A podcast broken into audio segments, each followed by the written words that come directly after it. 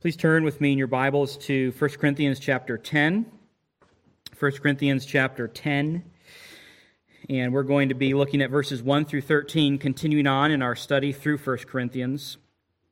1 Corinthians 10, 1 through 13. The allurements to sin and the temptations to sin in this world are many. We have become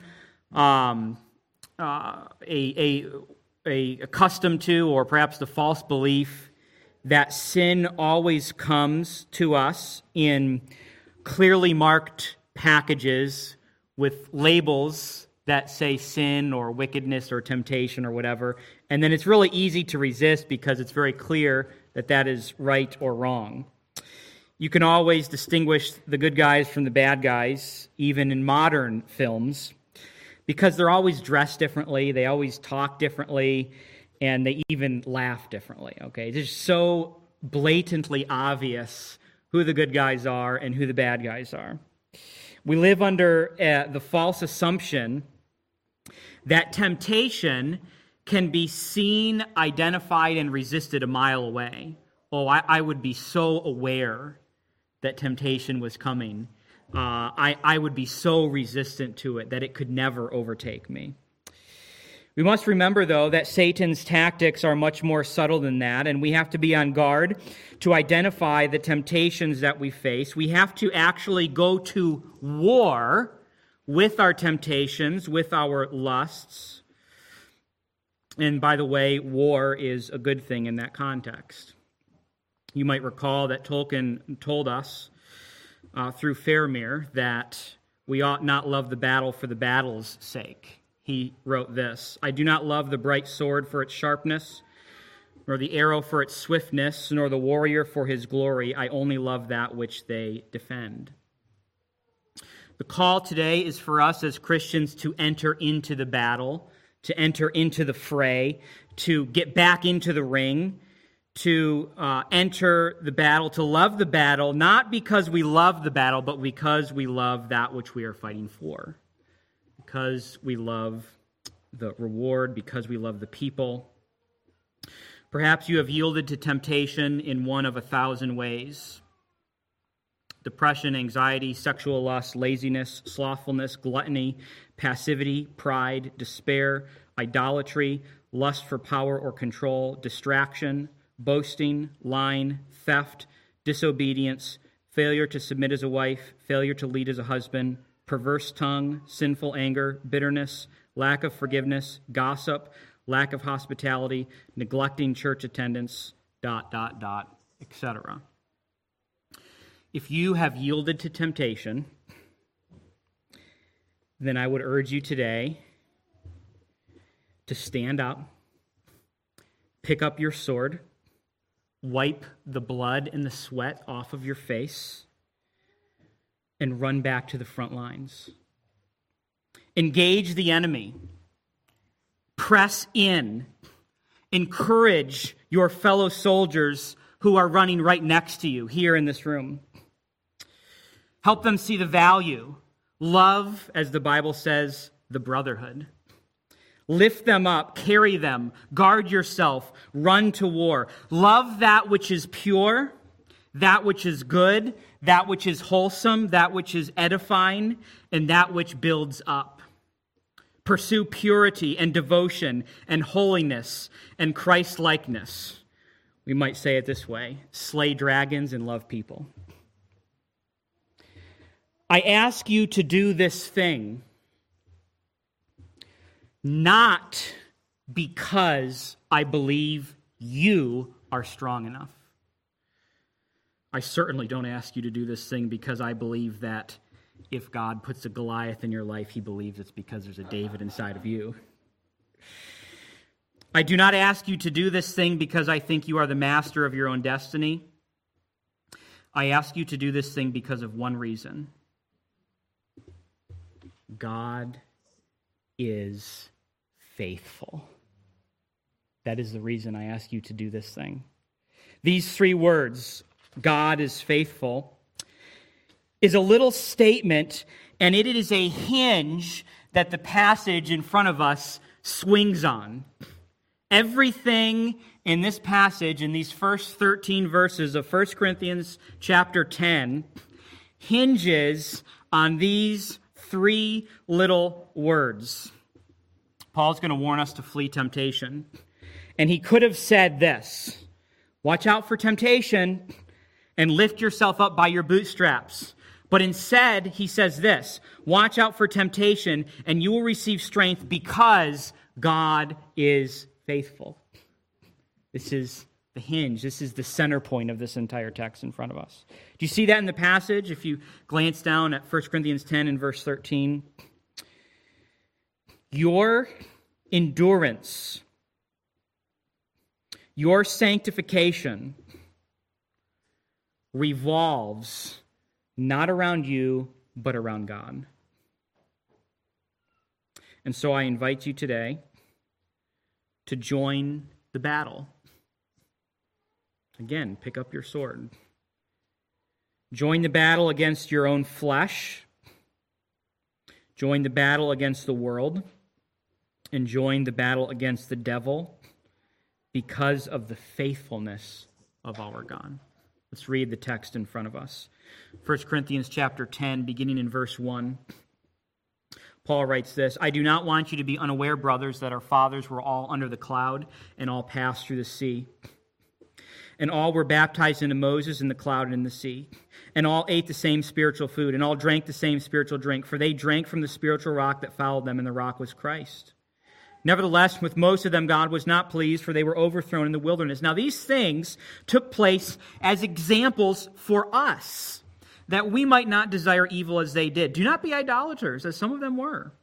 As it is written, the people sat down to eat and drink and rose up to play.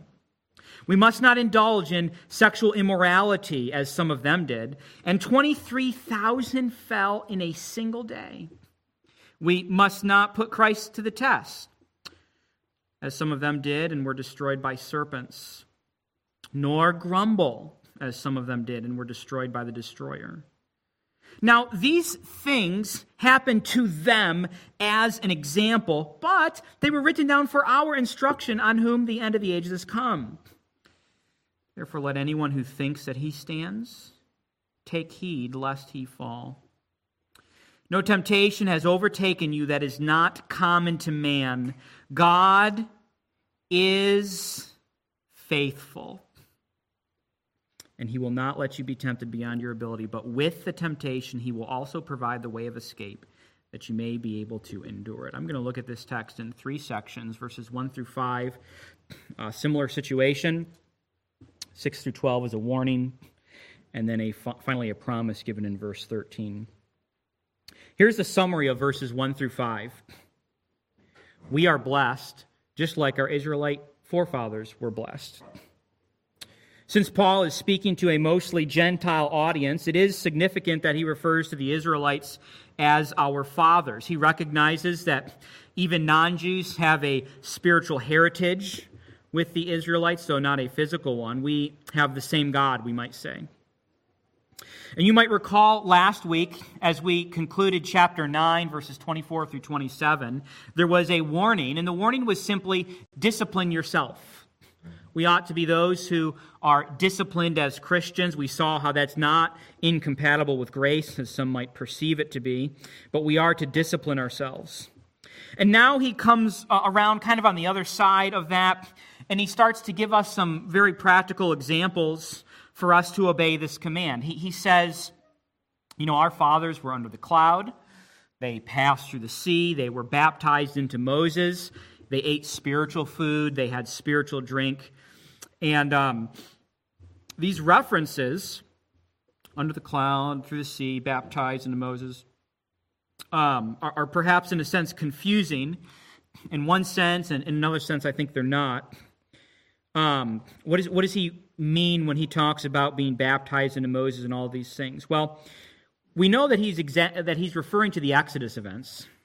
Israel is coming out of Egypt, and they pass through the Red Sea. There's this cloud there representing the presence of God, and so on and so forth.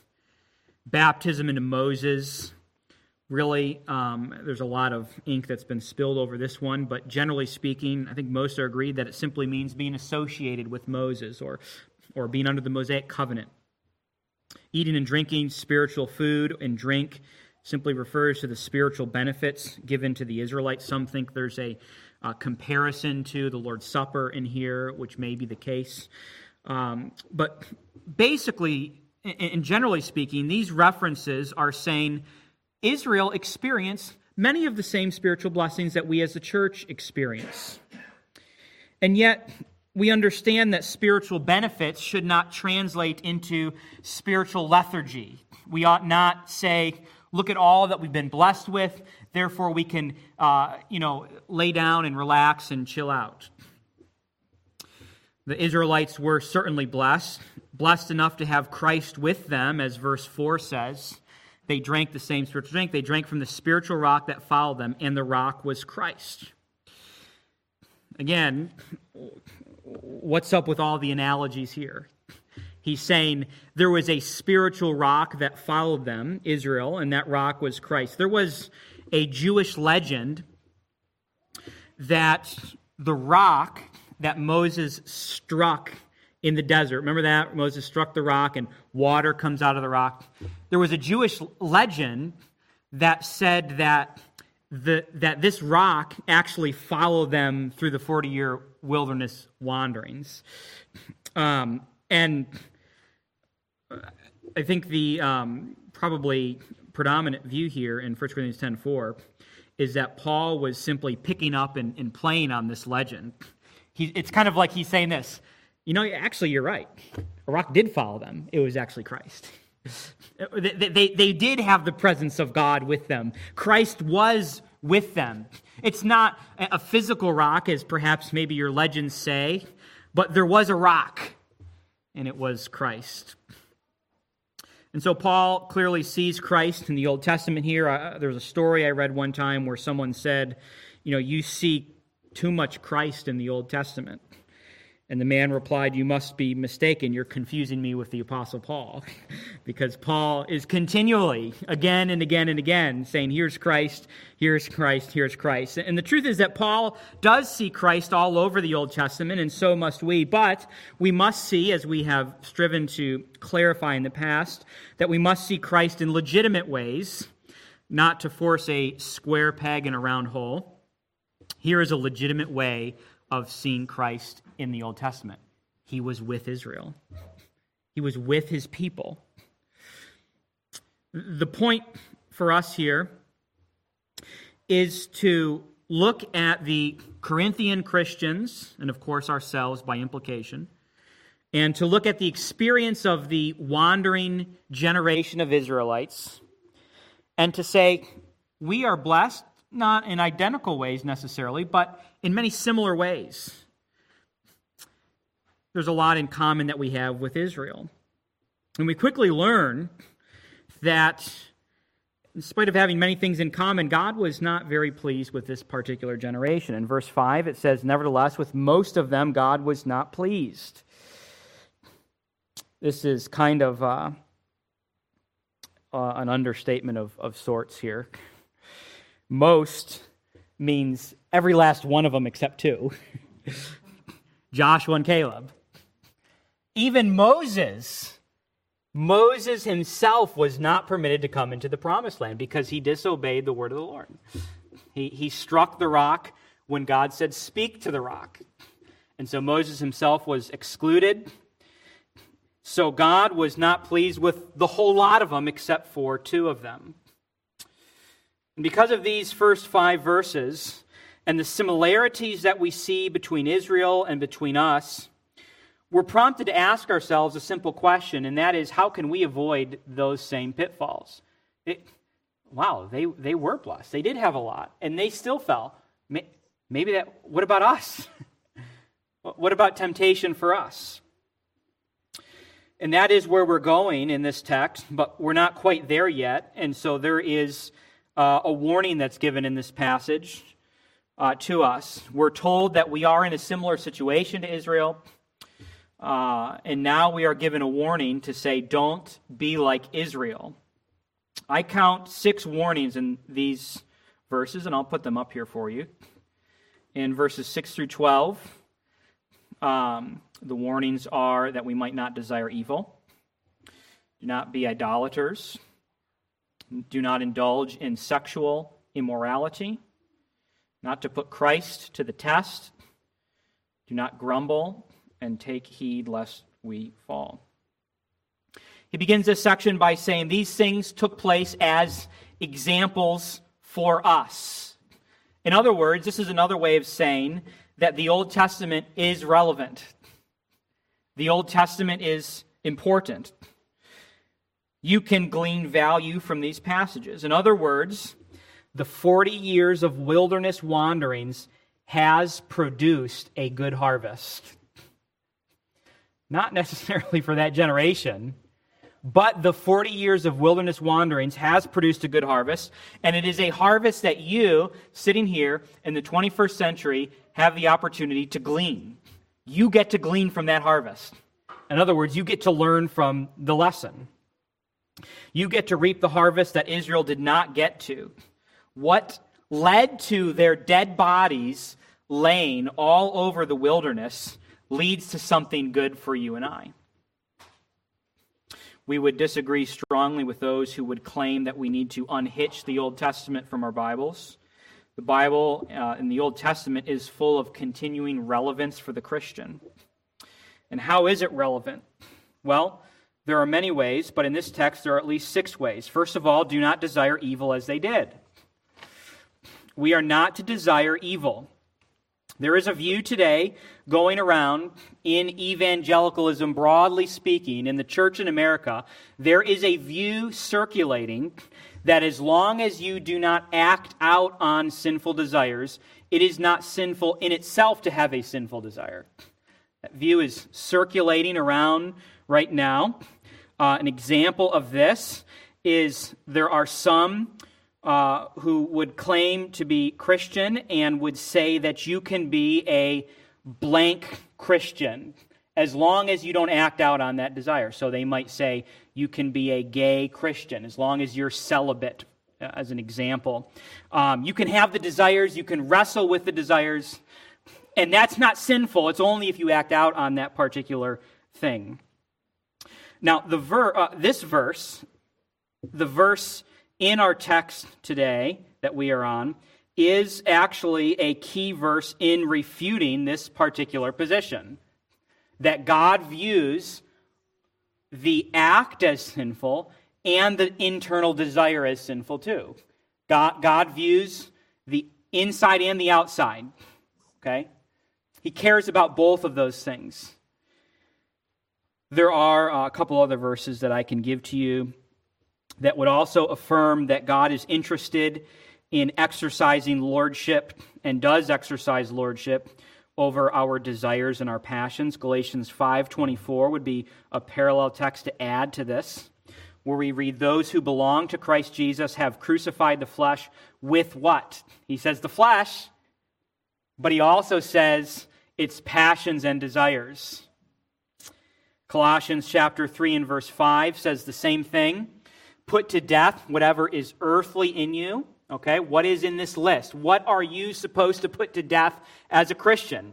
Sexual immorality, okay, impurity, passion, evil desire.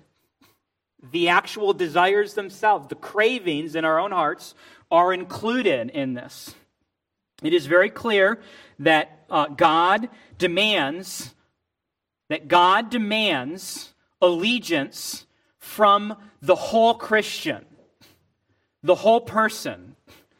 God is not interested in piecemealing us. He's not saying, as long as you give me this area and submit to me here, you can go do whatever else you want in this area.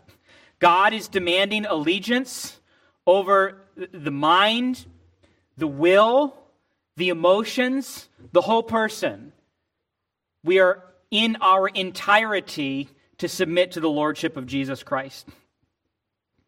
God wants the whole person so that every molecule and every atom of my body, every thought and every desire, every motivation, and every passion says in unison, Jesus Christ is Lord. God is not satisfied with anything less than that. Paul is talking about this allegiance of you in terms of your passion and your desire. And the example that he uses is the example of the craving, the passion, the desire that Israel had. You might recall from Numbers 11:4, this is what Paul is referring to. Now the rabble that was among them had a strong what? Craving, a strong desire, a strong passion. And the people of Israel wept and said, "Oh, that we had meat to eat." We might say that Israel's evil cravings destroyed them. Now, Paul just warned us against this in chapter 9 when he said, discipline your bodies. And now we see what happens to those who have no ability to discipline themselves. They have evil and unrestrained desires that rule them. Remember we said this last week? It is which, not whether. Which something is going to rule you, not whether something is going to rule you. You will be ruled by something. Something will be your master. It will either be Christ as Lord, or it will be your own desires and cravings that will demand allegiance. And that's what we see here. Paul warned us, discipline your bodies. Now we see what happens to those who do not do this. We are to put off our evil desires. Additionally, he says we are to put off idolatry. In verse 7, do not be idolaters, as some of them were. As it is written, the people sat down to eat and drink and rose up to play. This is, of course, a reference to Exodus 32 with the golden calf incident. Verse 6, they rose up early the next day, offered burnt offerings, and brought peace offerings, and the people sat down to eat and drink and rose up to play. Now, what does this mean? They sat down to eat and drink and rose up to play. The Exodus 32, this phrase, and 1 Corinthians 10, has long been understood, even by the early rabbis, also by the early church. It has been understood throughout church history as a reference to sexual debauchery. They rose up to play, a reference to sexual immorality. Paul warns the Corinthians against this, and we would do well to remember that we too can commit idolatry. Now we say, well, we haven't bowed down to a golden calf.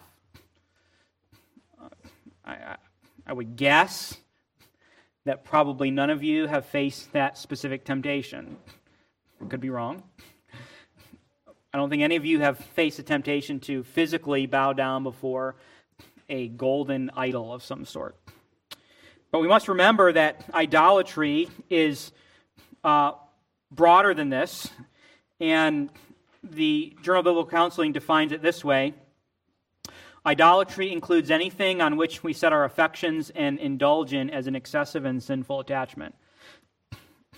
What this means is that idolatry, we can engage in idolatry even if we are doing things that are not inherently sinful.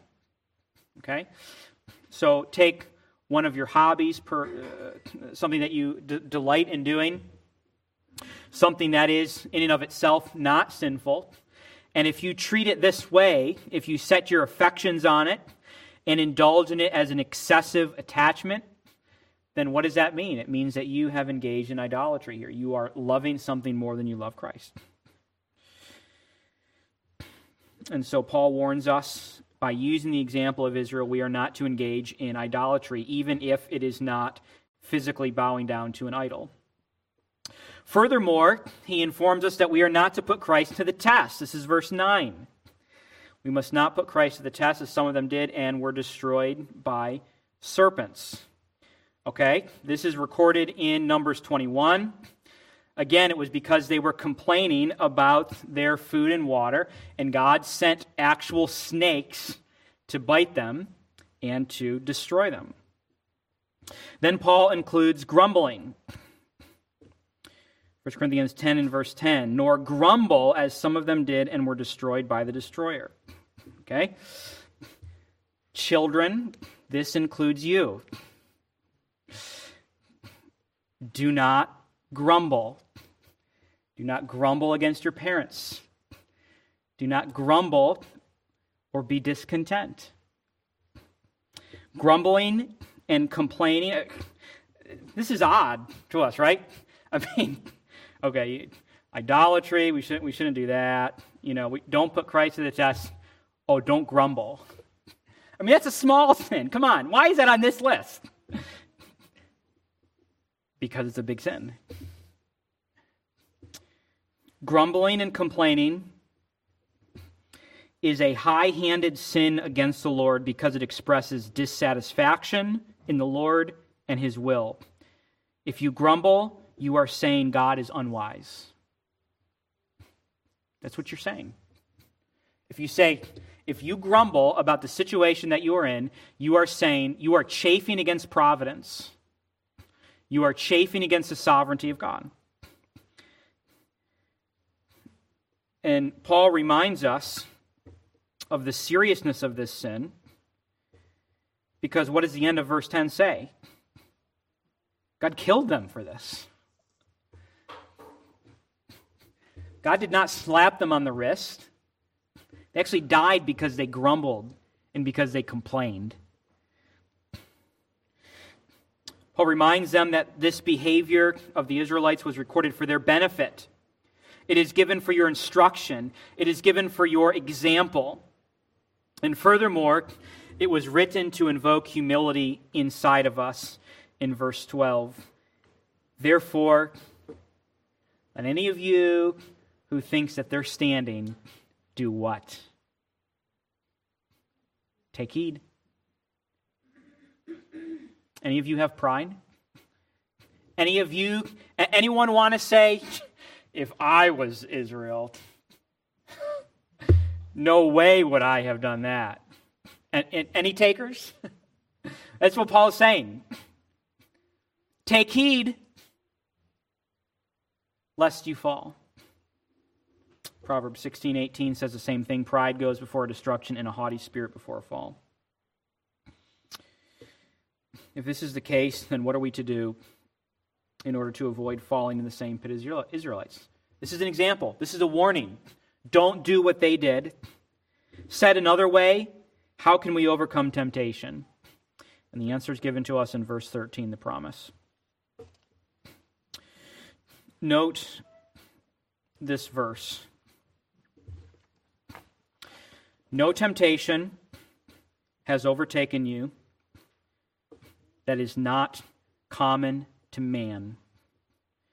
God is faithful, and he will not let you be tempted beyond your ability, but with the temptation he will provide a way of escape that you may be able to endure it. This is one of the most frequently quoted verses in the entire New Testament, and in fact, I would venture to say that probably many of us have memorized 1 Corinthians 10 and verse 13. And if you have not memorized 1 Corinthians 10 and verse 13, let me exhort you to memorize 1 Corinthians 10 and verse 13. It is important to observe that this verse, and I'll say this because some of us have quoted and memorized this verse so many times that we may forget that this is given to us not in isolation, but inside of a context. 1 Corinthians 10:13 is not delivered to us in isolation. It is not delivered to us via Twitter. Rather, it is delivered to us in a paragraph. And it is given to us not only in the context of a paragraph, it is given to us in the context of a chapter, and that context is in a book, and that book is in the Bible. And we have to understand it in light of that context. The immediate context is this. Israel was overtaken in temptation. Don't you be overtaken in temptation. And by the way, here's a promise for you about that. Don't be like Israel, we might say. That is the immediate context for this verse. The broader context is that this appears in a passage of 1 Corinthians talking about what? What have we been talking about for the past several weeks? What have we been talking about beginning in chapter 8 and continuing into chapter 9 and now in chapter 10? What's that? Okay, self-control, Christian freedom, conscience issues. You remember all of these things? This is happening inside of that context. And this context, this discussion on using your freedom wisely with self-control, not indulging. You are not allowed as a Christian to say, I'm free, and therefore I can do whatever I want to satisfy myself. No. We said that Christian freedom is the domain of the mature, not the immature. Remember that? And so now what we are seeing is we're getting into chapter 10, and part of this discussion about Christian freedom and self-control and discipline is eventually gets to the point where we say, we got to deal with the issue of temptation. And you know what this culminates in? Verse 31 of chapter 10 is the culmination of this entire section on self-control. You guys know what verse 31 says, right? What does verse 31 say? So whether you eat or drink or whatever you do, do what? All to the glory of God. You realize that this verse, we're going to get to this soon too, Lord willing. This is in a context. What's the context of this? He specifically talks about eating and drinking, which references the conscience issues. He's saying, you as far as the conscience issues go, and as far as the Christian freedom issues go, use your freedom to glorify God, not to indulge your flesh.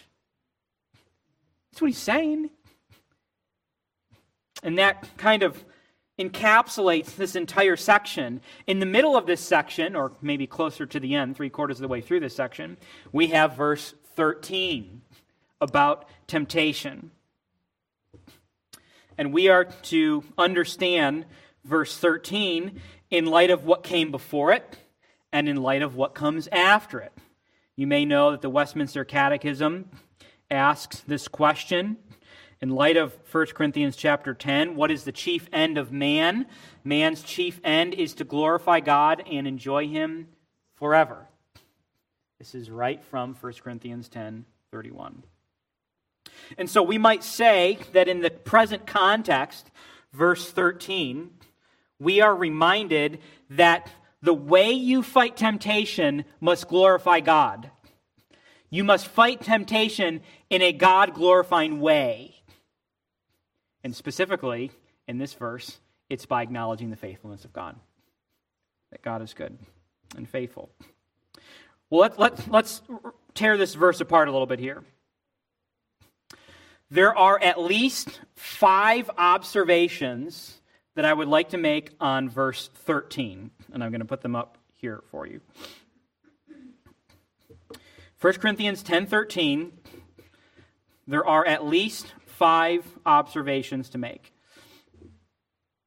Number 1, you will never face a unique temptation.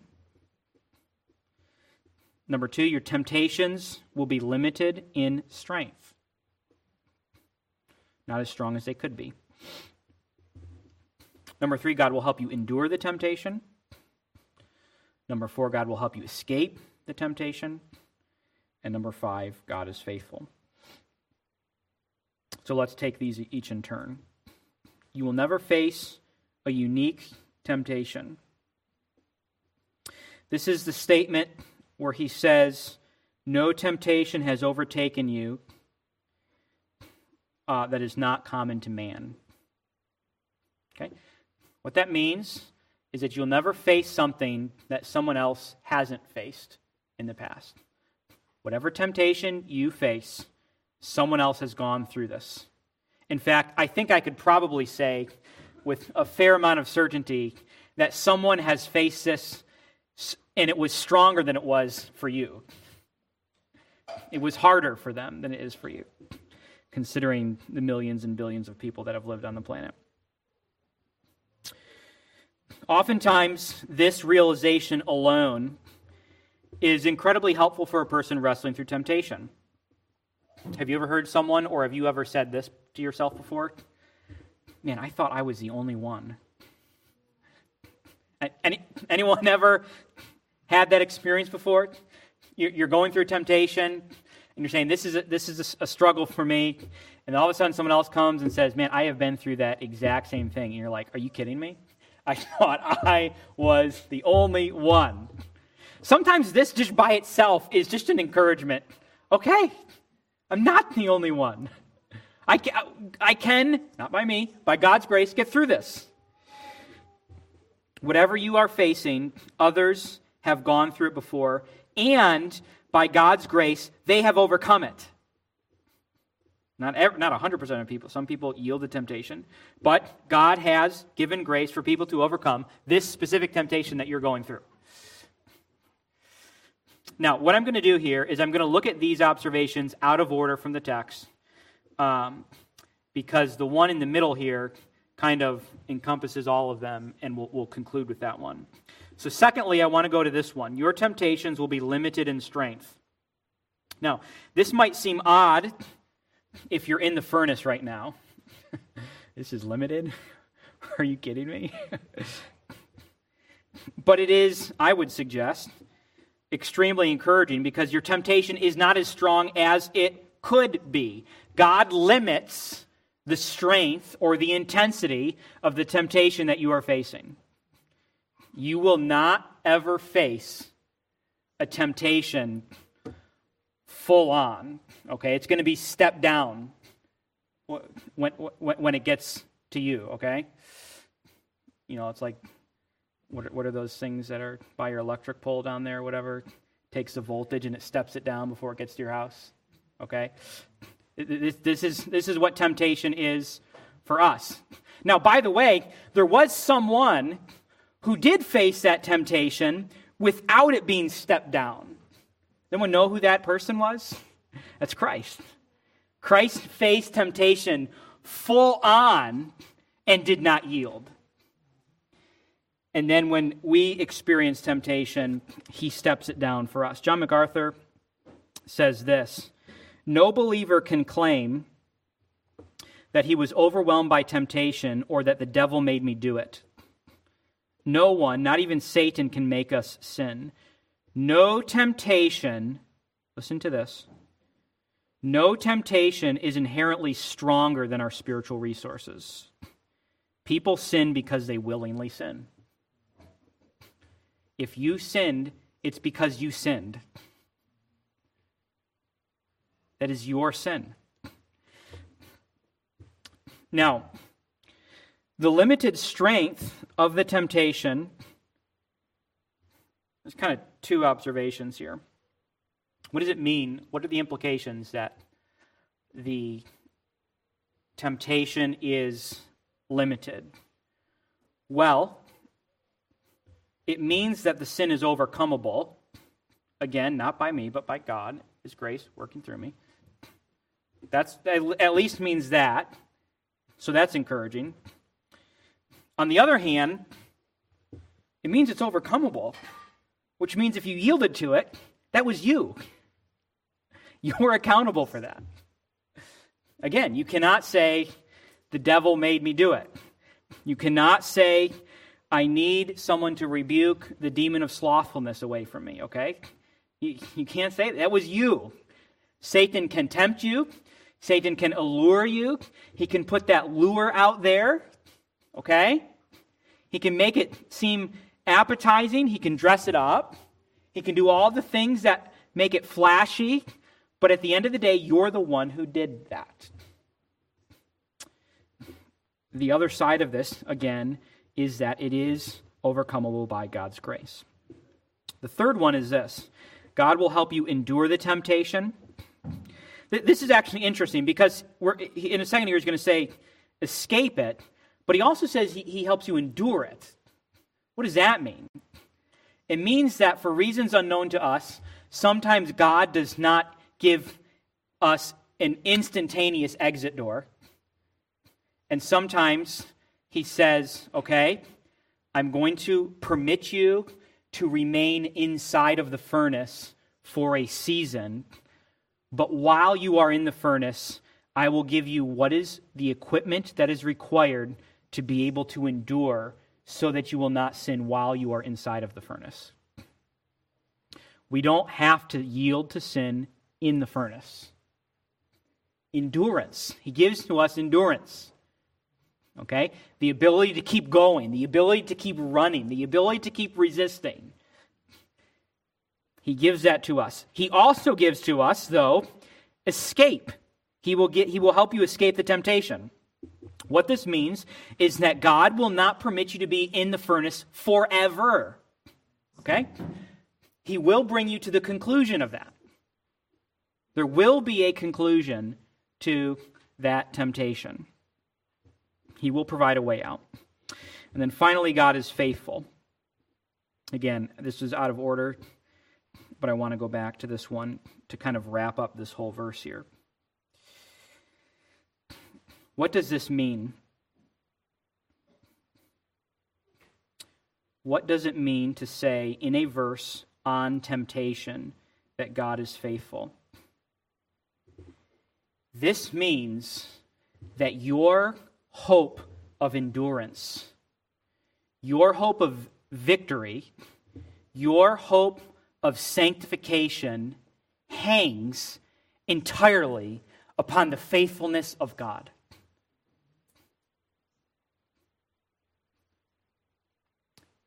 God is faithful. You, on the other hand, God is faithful. God is stronger than you. Success and victory over temptation will only be achieved through a work of God's grace. 2 Corinthians 3 and verse 5. Not that we are sufficient in ourselves to claim anything as coming from us, but our sufficiency is from God. Anyone want to claim they're sufficient in themselves?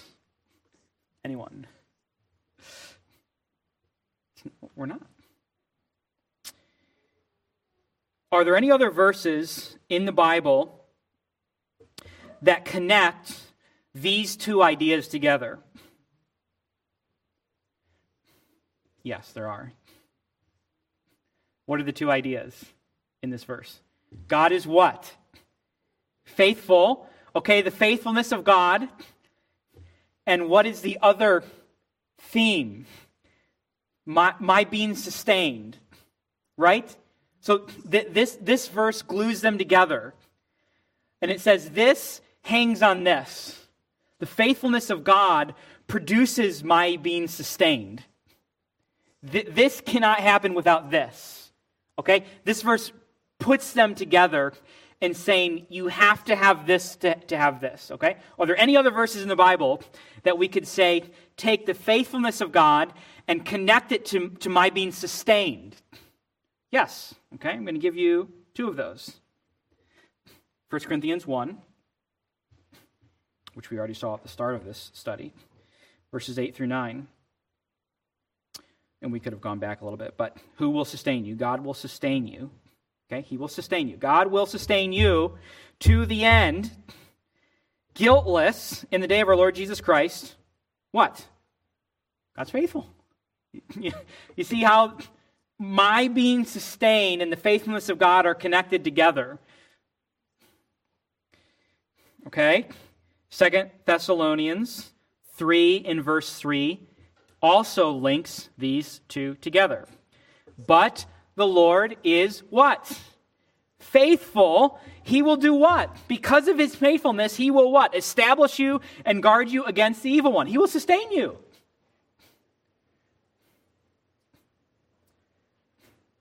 So, who sustains us? Who sanctifies us? God. And if you want to know more about this, we happen to be doing a study at 9 a.m. that happens to be on this exact same topic, and we happen to talk at length about this morning. The relationship that we see here between God sustaining and my working and all those kinds of things. And if you have not joined us, there's a whole stack of books in the back there. Grab one on the way out and read chapter 2 for next week.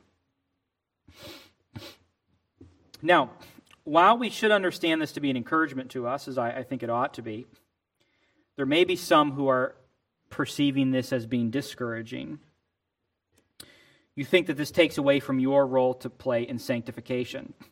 Perhaps you might say this, wow, I mean, if this is true, well, then that means I'm totally dependent on God for this. And I would say, yeah, you are. You are totally dependent on God. You're not partially dependent on God. You're totally dependent on God. You are so dependent upon the Lord that Jesus says in John 15:5, apart from me, you can do nothing. Now, count on your fingers how many things are nothing. That's this many. This many things you can do apart from God. That's zero. Okay? Nothing. You get that?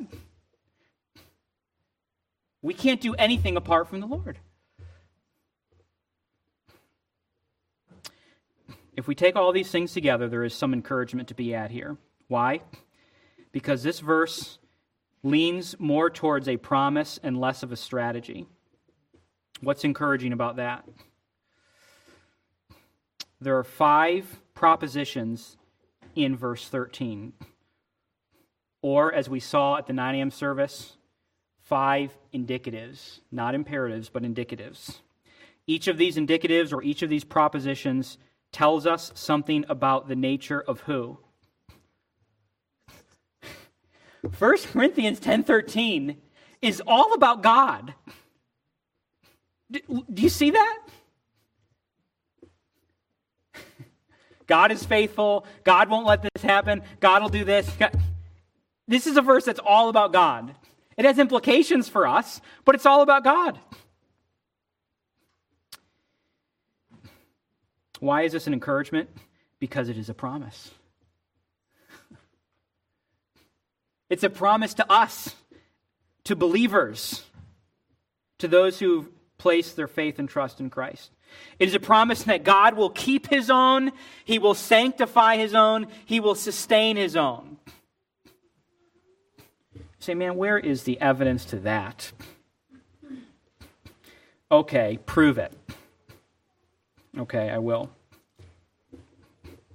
Have you ever overcome temptation in the past? Ever? I know you've yielded to it, but have you ever overcome temptation in the past? God did that. There's your proof. And he'll do it again to those who are his own. That's what the promise is that he will sustain his own. It doesn't mean that we're perfect now. It means that we're growing in our sanctification. But it does mean that he will grow us to become more and more and more and more like Christ. I hope that it is your testimony that you are a believer in Christ. I hope that you are one who has repented and believed on Christ. And if you are someone who has genuinely repented on Christ, we go through some rough spots, okay? But you should be able to look back at your life 30, 20, 10, 5 years ago and say, not as fast as I wanted to, but God's changing me. God will continue to do that work for those who are his own. That promise, by the way, is for God's children, not for those who are unbelievers, which is a call for us to repent and believe on the gospel if we have not done so. So where does the text leave us today? Well, the thrust of this passage is that there is a warning and there is a promise. And we would do well to heed both, the warning in the text and the promise in the text. The warning is this: don't presume that you know better than Israel You can fall in all the same ways, and so look to their lives as an example. And what's the promise? God's faithfulness guarantees the ultimate victory of his children. God's faithfulness guarantees that. Not you, God's faithfulness. So what's the application? Sit in your lazy boy? No. Here's the applications. Number one, fight temptation by looking to the example of the Israelites and resisting sin. Resist evil desires, idolatry, sexual immorality, putting Christ to the test, grumbling, and pride. Number two, fight temptation by rehearsing and trusting in the promises of God, which is exactly what this text gives to us. And number three, fight temptation by requesting grace from the Lord. Lord, you do this, not me. Please help me to do this because I need your grace. There were two brothers. One was a drunk and one was not a drunk. Someone one time went up to the drunk brother and asked him, "Why are you a drunk?" And he answered and said this, "Because my father was a drunk." And someone went up to the brother who was not a drunk and said, "Why are you not a drunk?" And his response, "Because my father was a drunk." We can take the example that is set before us and learn in one of two ways. This example is set before us with Israel. Look to them as an example. Why do we sin in the same ways? Because the examples of our forefathers and so on and so forth gave to us as example. Or we can learn from those examples, not by our own grace, but by Christ's grace, and resist that temptation to the glory of God. And so let us respond to this passage today through worship, through adoration, through praise, through acknowledgement that the Lord is good, and resist temptation to the glory of God. Thank you, God, for your grace to us through the gospel. We thank you for your faithfulness and ask that you might help us to go from here and honor you in all that we do. We pray in Christ's name. Amen.